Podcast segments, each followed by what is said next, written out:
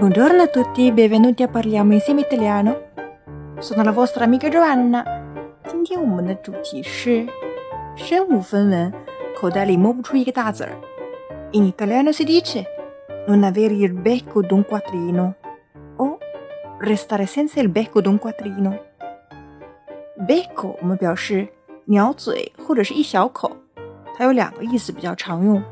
而 quattrino 是一种古代的钱币，我们说。Non avere il becco d'un quattrino 就表示身无分文，一无所有。Vediamo tre esempi. 我们来看三个例子。第一个 Quando i miei sono arrivati dalla Calabria a Torino, non avevano il becco d'un quattrino. E ora sono i proprietari di un supermercato.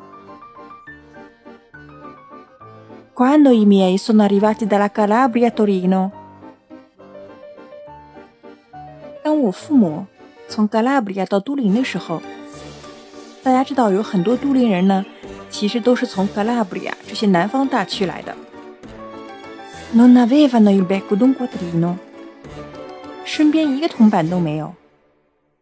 Ora sono i proprietari di un supermercato， 现在他们已经是一家超市的老板了。第二个例句。Come si fa a sopravvivere se non hai un becco d'un quattrino ma solo un mare di spese? Come si fa a sopravvivere se non hai il becco d'un quattrino? 如果身边身无分文该怎么活呢？ Ma solo un mare di spese 却只有一大堆开销。第三个例句 Era fotografo di giorno e custode di notte per trent'anni.È sempre senza il becco d'un quattrino.